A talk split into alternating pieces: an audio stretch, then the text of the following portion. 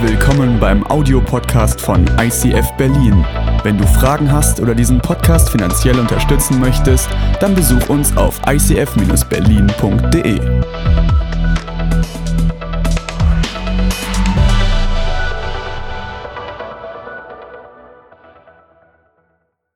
Ghostwriter, das ist unsere aktuelle Themenreihe und wir haben uns vorgenommen, in diesem Monat nicht nur über den Inhalt von den Büchern zu reden, sondern uns hauptsächlich mit den Charakteren auseinanderzusetzen. Wer hat eigentlich das Buch geschrieben? Warum hat das geschrieben? Und wie hat das geschrieben? Und warum hat das genau so auf diese Art und Weise geschrieben? Und ganz ehrlich, Matthäus, um den es heute geht, der hat mich bis jetzt am meisten geflasht, weil ich Sachen entdeckt habe, die ich vorher nicht wusste.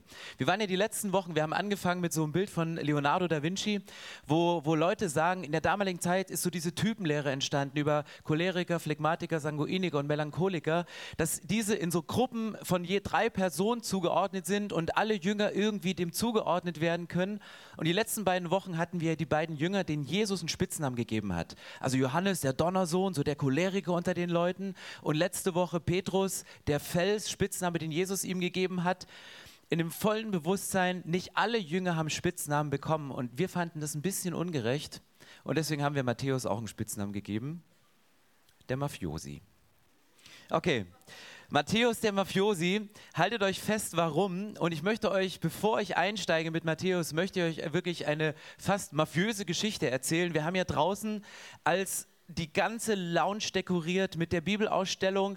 Wir sagen, wenn wir über die Autoren der Bibel sprechen, warum können wir das nicht visualisieren und auch haptisch für euch greifbar machen? Zu sagen, fasst die Sachen mal an, guckt mal, wie sich so ein Pergament oder wie auch immer was anfühlt. Ist richtig cool. Und irgendwann hatten wir diese Bibelausstellung in Berlin und da kam eine Frau auf uns zu und hat gesagt, ich möchte euch gerne diese Bibel widmen. Ich will sie der Bibelausstellung schenken. Und dann haben wir gesagt, naja, toll, schöne Bibel, hat eine kleine Macke hier außen. Und dann sagt sie, nein, diese Bibel hat meinem Onkel das Leben gerettet.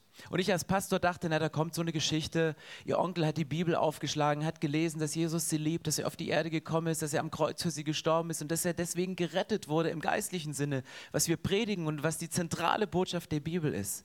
Und dann sagt sie, nein, mein Onkel, der hatte dieses Buch in seiner Westentasche.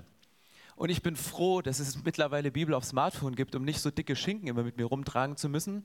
Da muss man so weite Klamotten tragen. Und dann nahm sie diese Bibel, schlug sie auf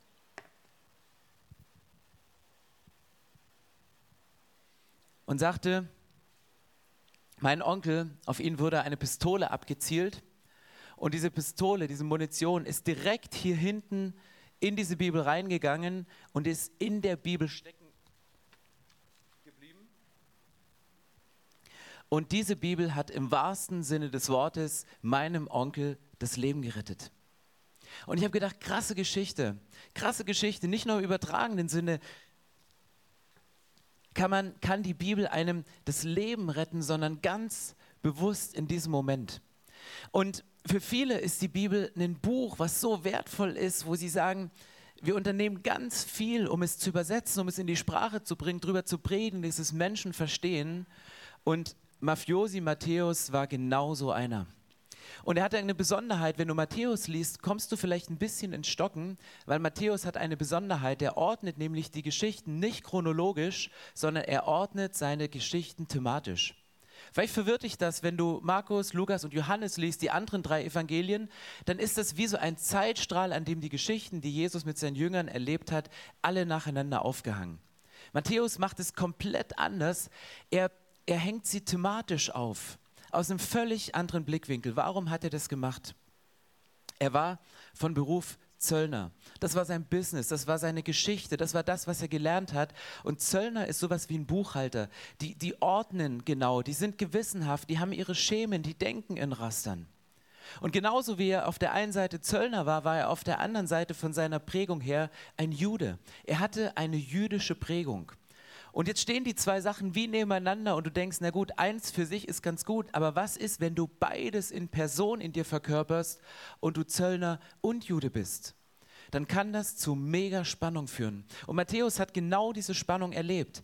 Als Jude kannte er die Gesetze von Jesus, aus dem Alten Testament, von der Tora. Und er wusste, wie man sich zu verhalten hat. Und da kommt Jesus daher, Jesus völlig unkonventionell. Und ja, es steht im Alten Testament, dass du am Sabbat nicht arbeiten darfst. Und Jesus macht genau das Gegenteil. Er heilt am Sabbat einen Mann und er wird gesund. Und das hat Matthäus wahrscheinlich so gestresst, weil er sagt, das stimmt nicht mit dem überein, was ich von meiner Prägung her kennengelernt habe und was ich eigentlich lebe. Und als Zöllner ganz genauso, diese Spannung, die in ihm drin war, als Jude wusste er, wie er leben soll, hat aber ganze Sache mit den Römern gemacht, hat sich völlig auf die andere Seite geschlagen. Das heißt, sein Sonntagsdasein und sein Daily Business, was er gelebt hat, ging auseinander und er lebte mit dieser Spannung. Und ich möchte dir eine Frage stellen, welche Spannung liegt auf deinem Leben? Kennst du so Spannung? Welche Spannung liegt auf deinem Leben? Was stresst dich, was stretcht dich gerade im Moment, wo du sagst, ich kriege das wenig zusammen, das ist für mich wenig miteinander vereinbar. Da ist meine Prägung, die mir in die Wiege gelegt worden ist, und auf der anderen Seite ist das, was ich gerade erlebe und wie ich gerade lebe. Und ich kriege das nicht zusammen. Matthäus hat eine Lösung gefunden, wie er es zusammengekriegt hat und wie er zu einer heilen Persönlichkeit geworden ist. Aber ich möchte gerne noch mal ein bisschen tiefer gehen, um es wirklich zu verstehen, mit welcher Spannung er zu kämpfen hatte. Ich gehe noch mal rein in den Zöllner. Warum ist er Zöllner? Ich habe es schon gesagt, Matthäus ordnet Wunder, Gleichnisse und Reden von Jesus nach Kategorien wie ein Buchhalter. Nicht chronologisch, aber ich stelle mir das so vor und deswegen ist er mir so sympathisch, Matthäus, das ist nicht so ein Haut-drauf-Typ, das ist nicht so der Petrus und auch nicht der Donnersohn Johannes, sondern der ging intellektuell ran. Der hat eine Predigt von Jesus gehört, der hat ein Wunder gesehen und irgendwie fing sofort an, seine Synapsen sich hier oben miteinander zu verknüpfen und sagte, okay, das Wunder passt zu der Geschichte, das passt hierhin, das. Und auf einmal sieht er nur Schemen, der sieht nur Raster. Und es ist voll die Stärke, das ist voll die Gabe, wenn du das hast. Und das hat er in seinem normalen Business gelernt als Zöllner. Glaub nicht, dass das Studium, was du jetzt machst, der Job, in dem du gerade arbeitest, dass der unnütz ist. Du lernst dort Sachen, die du genauso für das Reich Gottes einsetzen kannst. Zu jeder Zeit. Aber das, was er im Business gelernt hat, danach arbeitet er. Das spiegelt sich in seinen Büchern wider. Und es ist eine riesengroße Stärke und keineswegs irgendwie ungeistlich. Und als Jude hatte er auch verschiedene Dinge, die er mitgebracht hat. Das erste war, er zitiert jüdische Bräuche, ohne sie zu erklären. Der bringt die ganze Zeit im Matthäus-Evangelium, du hast das Gefühl, er verkürzt und diese ganzen Nebensächlichkeiten von Geschichten, wie sie gewandert sind, das lässt er alles weg, weil er fokussiert auf eine ganz bestimmte Sache. Aber er weiß, meine Zuhörer sind Juden und er predigte zu den Juden. Er hat das Matthäus-Evangelium für Juden gesprochen und er kam von ihnen und er fühlte sich verstanden und die Leute fühlten so, als wenn er sie verstehen würde. Aber er bringt diese Beispiele, ohne sie zu erklären. Er hat sie wie vorausgesetzt und sagt, ey, wisst ihr doch, da müssen wir nicht lange drüber reden. Wenn du heute zum ersten Mal hier bist in der Kirche und denkst auch, boah, der setzt ganz schön viel voraus, dann willkommen in der Kirche und ich habe meinen Job nicht wirklich gut gemacht. Aber manchmal, wenn du eine Zielgruppe hast, wenn du sagst, ich möchte es nochmal tiefer gehen, dann ist es gut, gewisse Sachen vorauszusetzen und Matthäus hat es gemacht. Was macht er noch? Matthäus zitiert über 60 Mal Prophetien aus dem Alten Testament. Und da merkst du, da ist voll die Verlinkung da, da hat er voll die Geschichte nach hinten und 60 Mal hier steht zitiert. Der musste mindestens 60 Bibelstellen auswendig können. Der hat nicht gesagt, hey Siri, wo steht in Jesaja 53, dass Jesus sterben musste? Das ging nicht, er hat es irgendwann gelernt, er hat es in sein Hirn gekriegt und konnte es zitieren in dem Moment.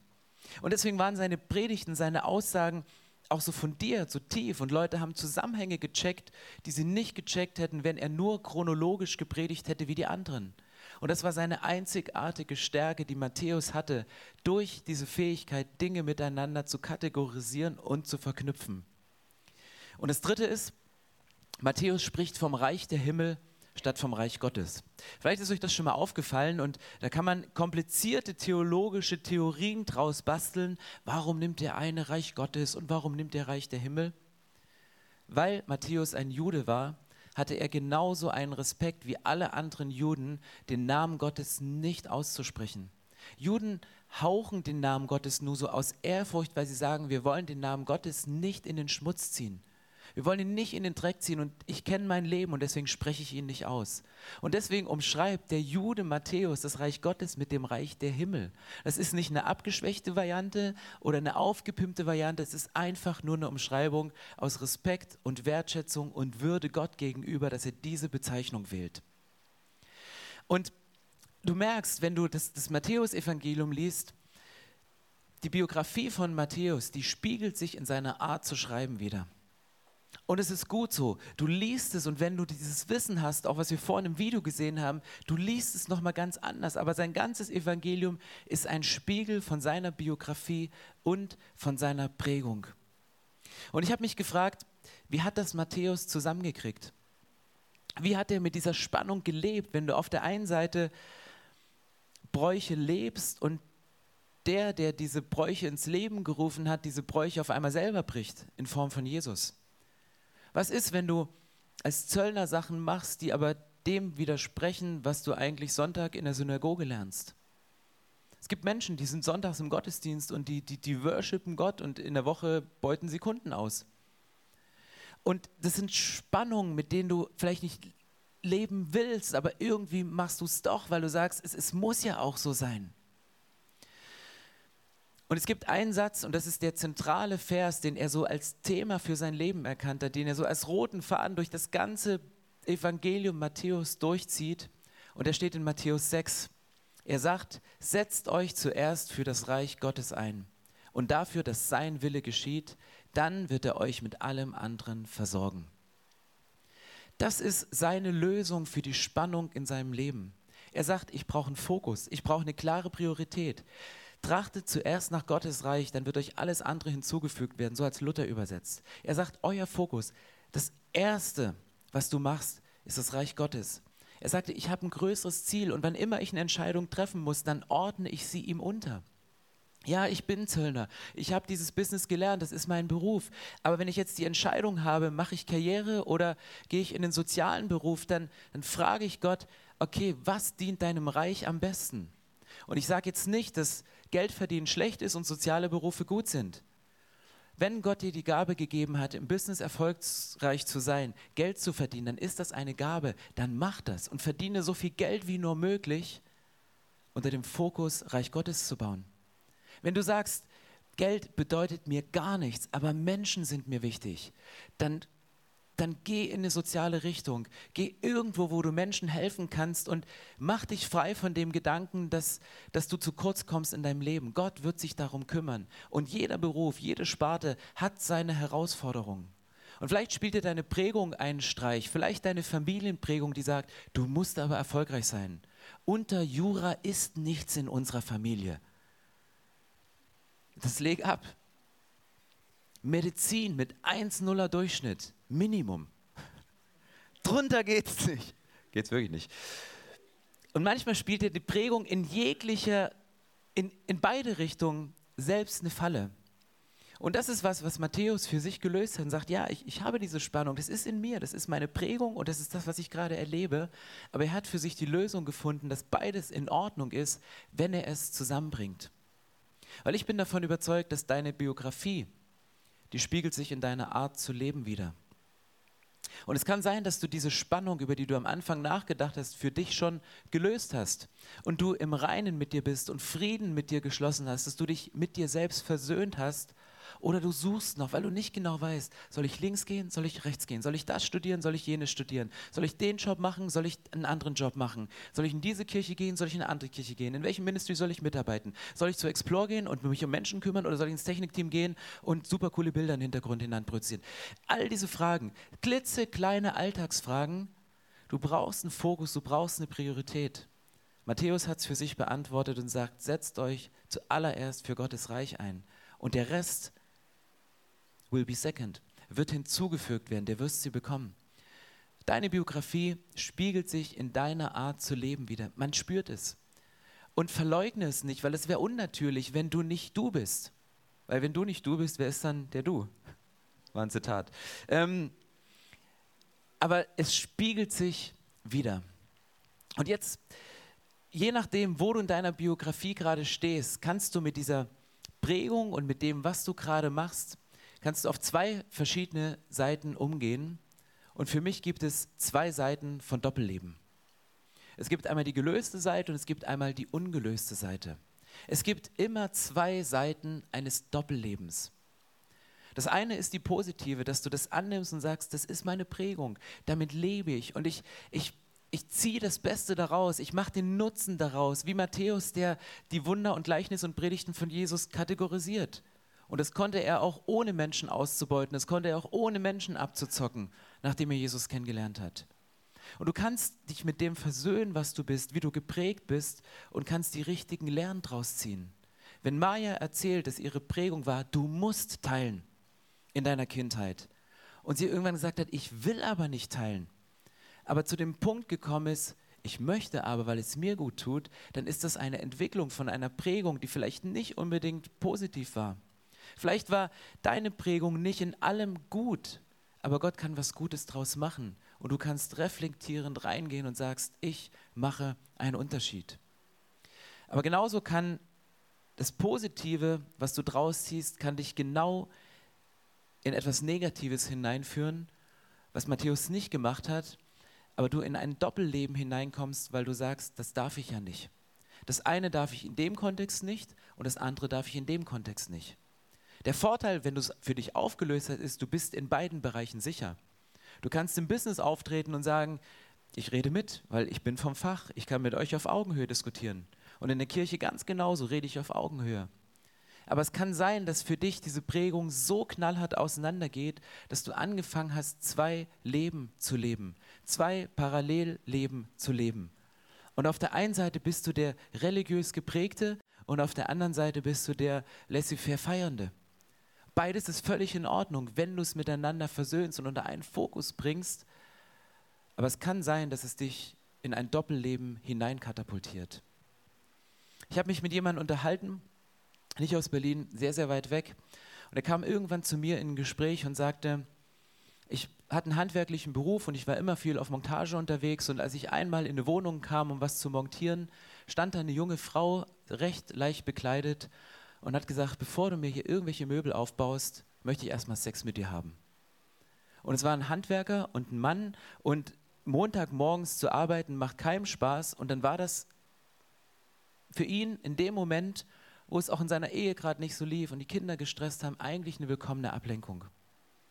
Und das Ding ist passiert und dann hat sich das aber weiterentwickelt und er hat es nie drüber gesprochen. Er hat es nie ans Licht gebracht in Punkten und es ist dahin geführt, dass er sonntags weiterhin mit Anzug, mit Krawatte in den Gottesdienst gegangen ist, jeden Sonntag die Liederbücher aufgeschlagen hat, lautstark mitgesungen, vorne in der ersten Reihe gesessen, aber unter der Woche ist er auf den Geschmack gekommen, immer wieder mal so einen kleinen Seitenabstecher zu machen. Und das führte dahin, dass er sich irgendwann ein zweites Auto gekauft hat, um mit einem anderen Auto zum Gottesdienst zu fahren oder zu seinen Geliebten, damit es nicht auffällt. Der hat unheimlich viel da rein investiert, um dieses Doppelleben zu schützen, um das zu deckeln, dass es bloß keiner mitkriegt, dass sein Auto mal nicht vor seiner Haustür steht, sondern irgendwo anders. Es hat ihm unheimlich viel gekostet und das nicht nur Geld, sondern auch Emotion und Kraft. Und der Punkt, mit dem die Wende kam, war, als er zum ersten Mal es ausgesprochen hat und drüber gesprochen hat. Und deswegen, wenn immer es eine Schattenseite in deinem Leben gibt, wo du sagst, ich kann mit dieser Spannung nicht leben, ich halte es irgendwie nicht aus, bring es ans Licht. Bringe Licht in die Schattenseiten deines Lebens. Sprich es aus, bring es hin, weil das entlastet dich an vielen Stellen. Ja, der Moment ist erstmal hart. Und ich weiß nicht, es gibt zwei verschiedene Formen von Prägung. Das eine ist, dass du sehr religiös geprägt bist und dir immer gesagt wird, das darfst du nicht und das sollst du nicht. Und du wünschst dir aber auf der anderen Seite unkonventioneller zu leben. Das ist was, womit viele Christen zu kämpfen haben, was sie auch dürfen, was auch Matthäus lernen musste, mit dem Beispiel von Jesus in eine neue geistliche Freiheit reinzukommen. Aber vielleicht hast du nicht einen religiösen Hintergrund, vielleicht hast du ja einen Hintergrund, der aus einer völlig anderen Richtung kommt und du bist irgendwann Christ geworden und möchtest jetzt für Gott leben und mit Gott leben, aber du merkst, deine Prägung von früher, die holt dich immer wieder ein. Und dann kämpfst du, weil du sagst, ich will das eine und das will ich nicht und doch tue ich das und du kämpfst jedes Mal mit dieser Spannung in dir. Matthäus hat sie aufgelöst, indem er gesagt hat, ich möchte Reich Gottes an die erste Stelle setzen. Und ich habe mich gefragt, als ich diese Woche so nachgedacht habe, warum führt man denn Doppelleben? Warum fängt man an, so im Kleinen etwas zu machen, was andere nicht wissen wollen? Und vielleicht bist du in beiden Welten völlig gut zu Hause und hier bist du angesehen und da bist du auch angesehen, aber du achtest penibel drauf, dass diese beiden Welten nie zusammenkommen, weil wenn die zusammenkommen würden, dann würde es explodieren. Vielleicht lädst du deswegen keine Freunde in die Kirche ein und nimmst niemanden aus der Kirche mit zu Partys, weil es dann platzen würde. Und es ist so ein Wert, von authentischem Leben dahin zu kommen, wenn man sich in diesem Punkt mit sich selber versöhnt. Und die Frage, die ich mir die Woche gestellt habe, warum fangen so Sachen an? Der Punkt ist, glaube ich, man wünscht sich, glücklich zu sein. Und man wünscht sich, glücklicher zu sein oder man erhofft, glücklicher zu sein, wenn man das andere auch noch macht. Und es ist ein immerwährendes Streben nach Glück und das ist völlig in Ordnung. Das ist die tiefste Sehnsucht von uns Menschen, glücklich zu sein und zufrieden zu sein in dem, wie wir leben. Und dann finden wir hier im Matthäus-Evangelium, finden wir die Predigt, die Matthäus als erste reinlegt. Und diese erste Predigt von Jesus, die Bergpredigt, die im Matthäus-Evangelium ganz am Anfang steht, die fängt mit einem Wort an. Und das Wort heißt glücklich. Und ich dachte so, das gibt's doch nicht. Da steht glücklich. Ich habe im Griechischen nachgeguckt und im Griechischen heißt dieses Wort Makarios. Und das bedeutet nicht so ein oberflächliches Happy Clappy, yeah, ich fühle mich mal für einen kurzen Moment gut, sondern das spricht von einer ganz tiefen inneren Zufriedenheit, ein Ausgesöhntsein mit sich selbst. Du bist, der du bist und du bist zufrieden mit dem, wie du bist. Und dann bringt Jesus diese Bergpredigt und ich lese sie euch mal vor. Er sagt, als Jesus die Menschenmenge sah, stieg er auf einen Berg. Er setzte sich, seine Jünger versammelten sich um ihn und er begann sie zu lehren. Er sagte, glücklich zu preisen sind die, die arm vor Gott sind, denn ihnen gehört das Himmelreich. Glücklich zu preisen sind die, die trauern, denn sie werden getröstet werden. Glücklich zu preisen sind die Sanftmütigen, denn sie werden die Erde als Besitz erhalten. Als ich das diese Woche gelesen habe, bin ich an diesem Satz stecken geblieben, weil ich dachte, komisch, alle anderen Verse haben irgendwie so ein Muster. Da geht es um Hunger und die werden satt werden und Trauernde und die werden getröstet. Das hat immer so einen direkten Zusammenhang und bei dem Satz bin ich hängen geblieben. Glücklich zu preisen sind die Sanftmütigen, denn sie werden die Erde als Besitz erhalten. Ich habe das nicht zusammengekriegt, weil ich meine, von mir behaupten zu können, dass ich sanftmütig bin. Aber Menschen haben mir das auch schon als leiterschaftliche Schwäche ausgelegt. Du bist viel zu weich, du müsstest mal wie Johannes auf den Tisch hauen, du müsstest auch mal platzen, du müsstest auch mal so, bam, zieh doch mal durch und mach mal. Und ich habe immer gedacht, Sanftmut ist eine große Schwäche. Und ich bin an diesem Vers hängen geblieben und dachte, krass, da steckt so viel mehr drin. Und heute Morgen hat mir jemand erklärt, was es eigentlich bedeutet. Und ich bin froh, an diesem Punkt gewachsen zu sein. Weil bleib bitte nicht stehen an dem Punkt von dem, was du über dich weißt, sondern entwickel dich weiter. Wenn du da stehen bleibst bei dem, was du weißt, wirst du nicht mehr wachsen. Und Jesus macht hier weiter. Der hat gefühlt für jeden was drin. Er sagt, glücklich zu preisen sind die nach der Gerechtigkeit hungern und dürsten, denn sie werden satt werden. Glücklich zu preisen sind die Barmherzigen, denn sie werden Erbarmen finden. Glücklich zu preisen sind die, die reinen Herzens sind, denn sie werden Gott sehen. Und es geht noch weiter und ich habe das Gefühl, Jesus hat das irgendwie gerappt, weil es ist so immer gleich und das klingt im Griechischen noch rhythmischer und so. Eigentlich könnte man das noch cooler hinkriegen, hat Jesus wahrscheinlich gemacht. Glücklich zu preisen sind die, die Frieden stiften, denn sie werden Söhne Gottes genannt werden. Glücklich zu preisen sind die, die um der Gerechtigkeit willen verfolgt werden, denn ihnen gehört das Reich der Himmel. Glücklich zu preisen seid ihr, wenn man euch um meinetwillen beschimpft und verfolgt und euch zu Unrecht die schlimmsten Dinge nachsagt. Freut euch und jubelt, denn im Himmel wartet eine große Belohnung auf euch. Das sind 8 Sätze, mit der Jesus seine erste Predigt, die Bergpredigt, einleitet. Und diese 8 Sätze, die haben so eine Kraft. Und ich bin so dankbar, dass die Sätze in der Bibel stehen, weil diese Sätze, die zeigen mir, dass Jesus nicht die Augen zumacht vor der Realität. Er sagt nicht, glücklich sind die, die trauern, weil ich werde einen Witz erzählen und alle werden lachen. Das steht da nicht, sondern da steht, glücklich zu preisen sind die, die trauern, denn sie werden getröstet werden. Jesus geht nicht die Abkürzung und sagt, ich gebe dir kurzfristig das Glück, sondern ich möchte dir langfristig helfen, wieder Boden unter die Füße zu bekommen. Und ich habe eine Challenge für euch diese Woche und dieser Challenge werde ich mich selber stellen. Mein Bruder ist irgendwann zu mir gekommen, der hat Bibelschule gemacht und hat gesagt, ich habe das Johannes-Evangelium auswendig gelernt. Einfach, falls ich mal im Knast bin, dann kann ich das. Also keine Ahnung. Liegt in der Familie. Ich dachte, ja, wir können sie alles nehmen. Ich hab's im Kopf. Ich stand immer davor und dachte, wow, große Brüder sind immer was Cooles, oder? Ja, kleine auch.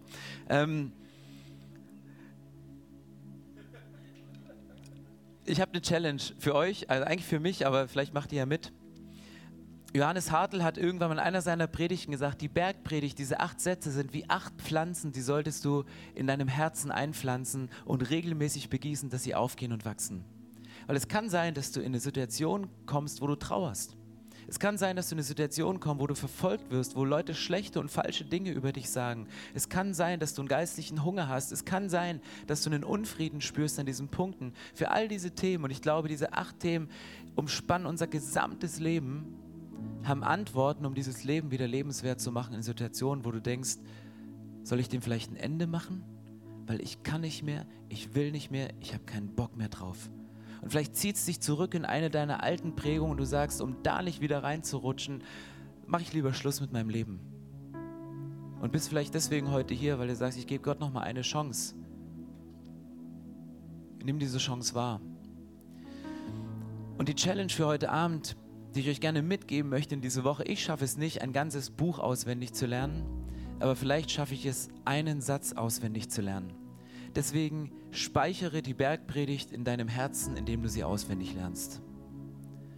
Und da ihr mit diesem Bild gar nichts anfangen könnt, ist das vielleicht besser. Speichere die Bergpredigt in deinem Herzen, indem du sie auswendig lernst. Und um euch eine kleine Hilfestellung zu geben, möchten wir diese Woche von heute an jeden Tag einen dieser Sätze auf Social Media posten. Und das heißt, ein Tag, ein Satz pro Tag.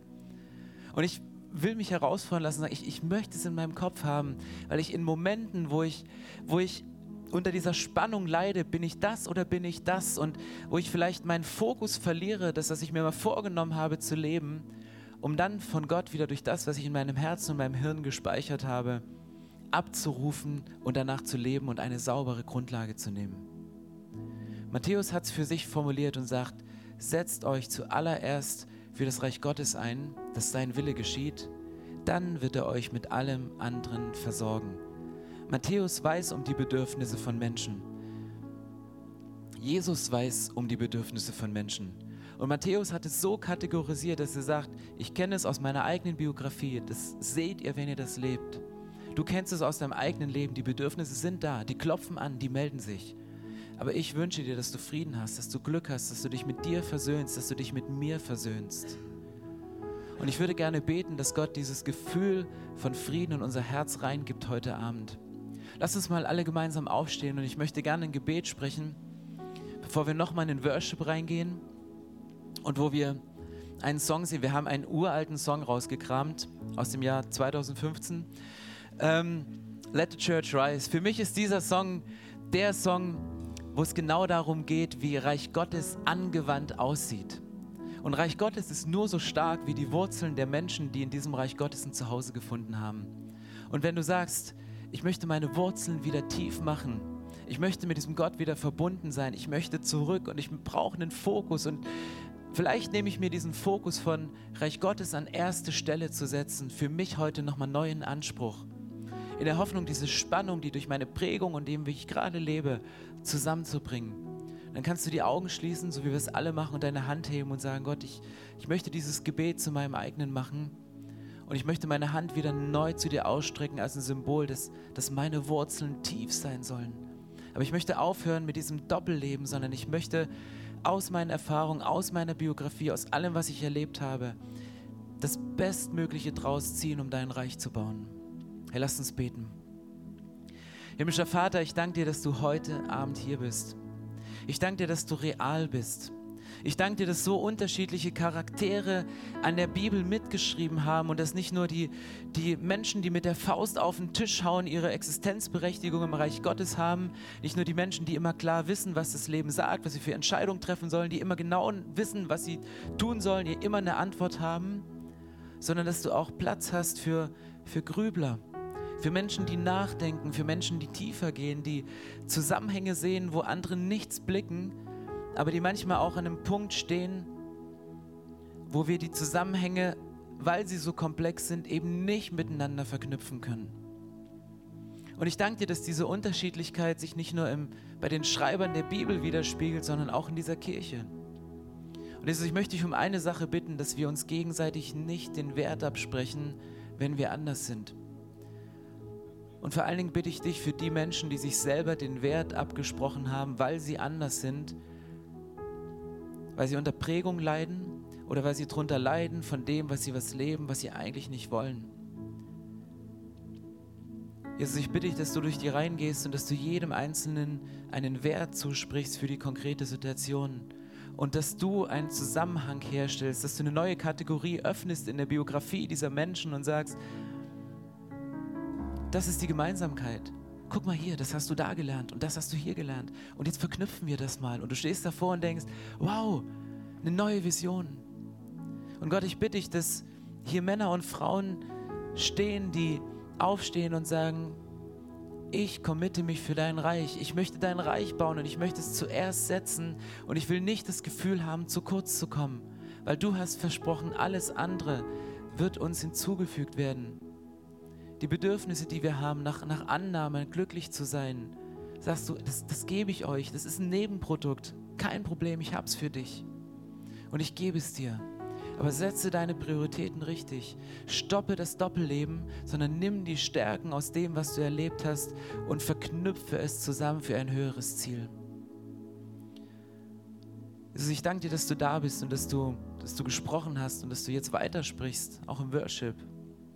Und ich bitte dich, dass unsere Wurzeln stark werden in dir und dass unsere Hände höher werden, zu sagen, Jesus, wir möchten für dich da sein und wir feiern dich, weil du bist der Gott, der am Anfang da war und auf den sich alles einmal ausrichten wird, wenn du wiederkommst auf diese Erde. Und ich danke dir, dass du Leben rettest, wenn Menschen sagen, hier bin ich. Danke, dass du mich geschaffen hast. Und ja, es sind Dinge passiert in meinem Leben, die fühlten sich nicht gut an. Und ich klage mich selber an und ich klage andere Menschen dafür an. Gott, ich bitte dich, dass diese Menschen heute Vergebung und Heilung in ihrem Herzen erleben. Und Jesus, wir möchten zum Kreuz gehen und Sachen dort lassen, die uns belasten, um dieses Doppelleben ans Licht zu bringen. Und wenn dein Licht drauf geht, dann kommt Heilung. Und ich danke dir, dass das nicht eine kurzfristige Heilung ist, sondern dass es eine Heilung ist, die uns bis in die Ewigkeit hinüber rettet und wir dir in die Augen schauen und sagen, hey, danke Jesus für diesen Abend, für dieses Beispiel, für diesen Worship-Song, für diese Predigt, für Matthäus, für dieses Gleichnis, für die Bergpredigt. Danke, Jesus, dass du mich in dieser Phase meines Lebens mit meinem Gesicht auf diesen Vers gestupst hast, damit ich mein Leben ändern konnte. Und ich danke dir, dass für dich Veränderung das Größte ist, was du dir wünschst für uns. Und ich danke dir, dass wir diese Veränderung nicht alleine durchgehen, sondern sie miteinander erleben können und dann merken, wie wir stark werden und wie die Menschen um uns herum stark werden und wie eine ganze Kirche stark wird und aufblüht. Wenn sie auf die Knie geht und Dinge bekennt, um dann aufzustehen, um so laut sie nur kann, dich anzubeten und groß zu machen. Jesus, ich danke dir, dass du da bist und ich bete das alles in deinem heiligen Namen. Amen.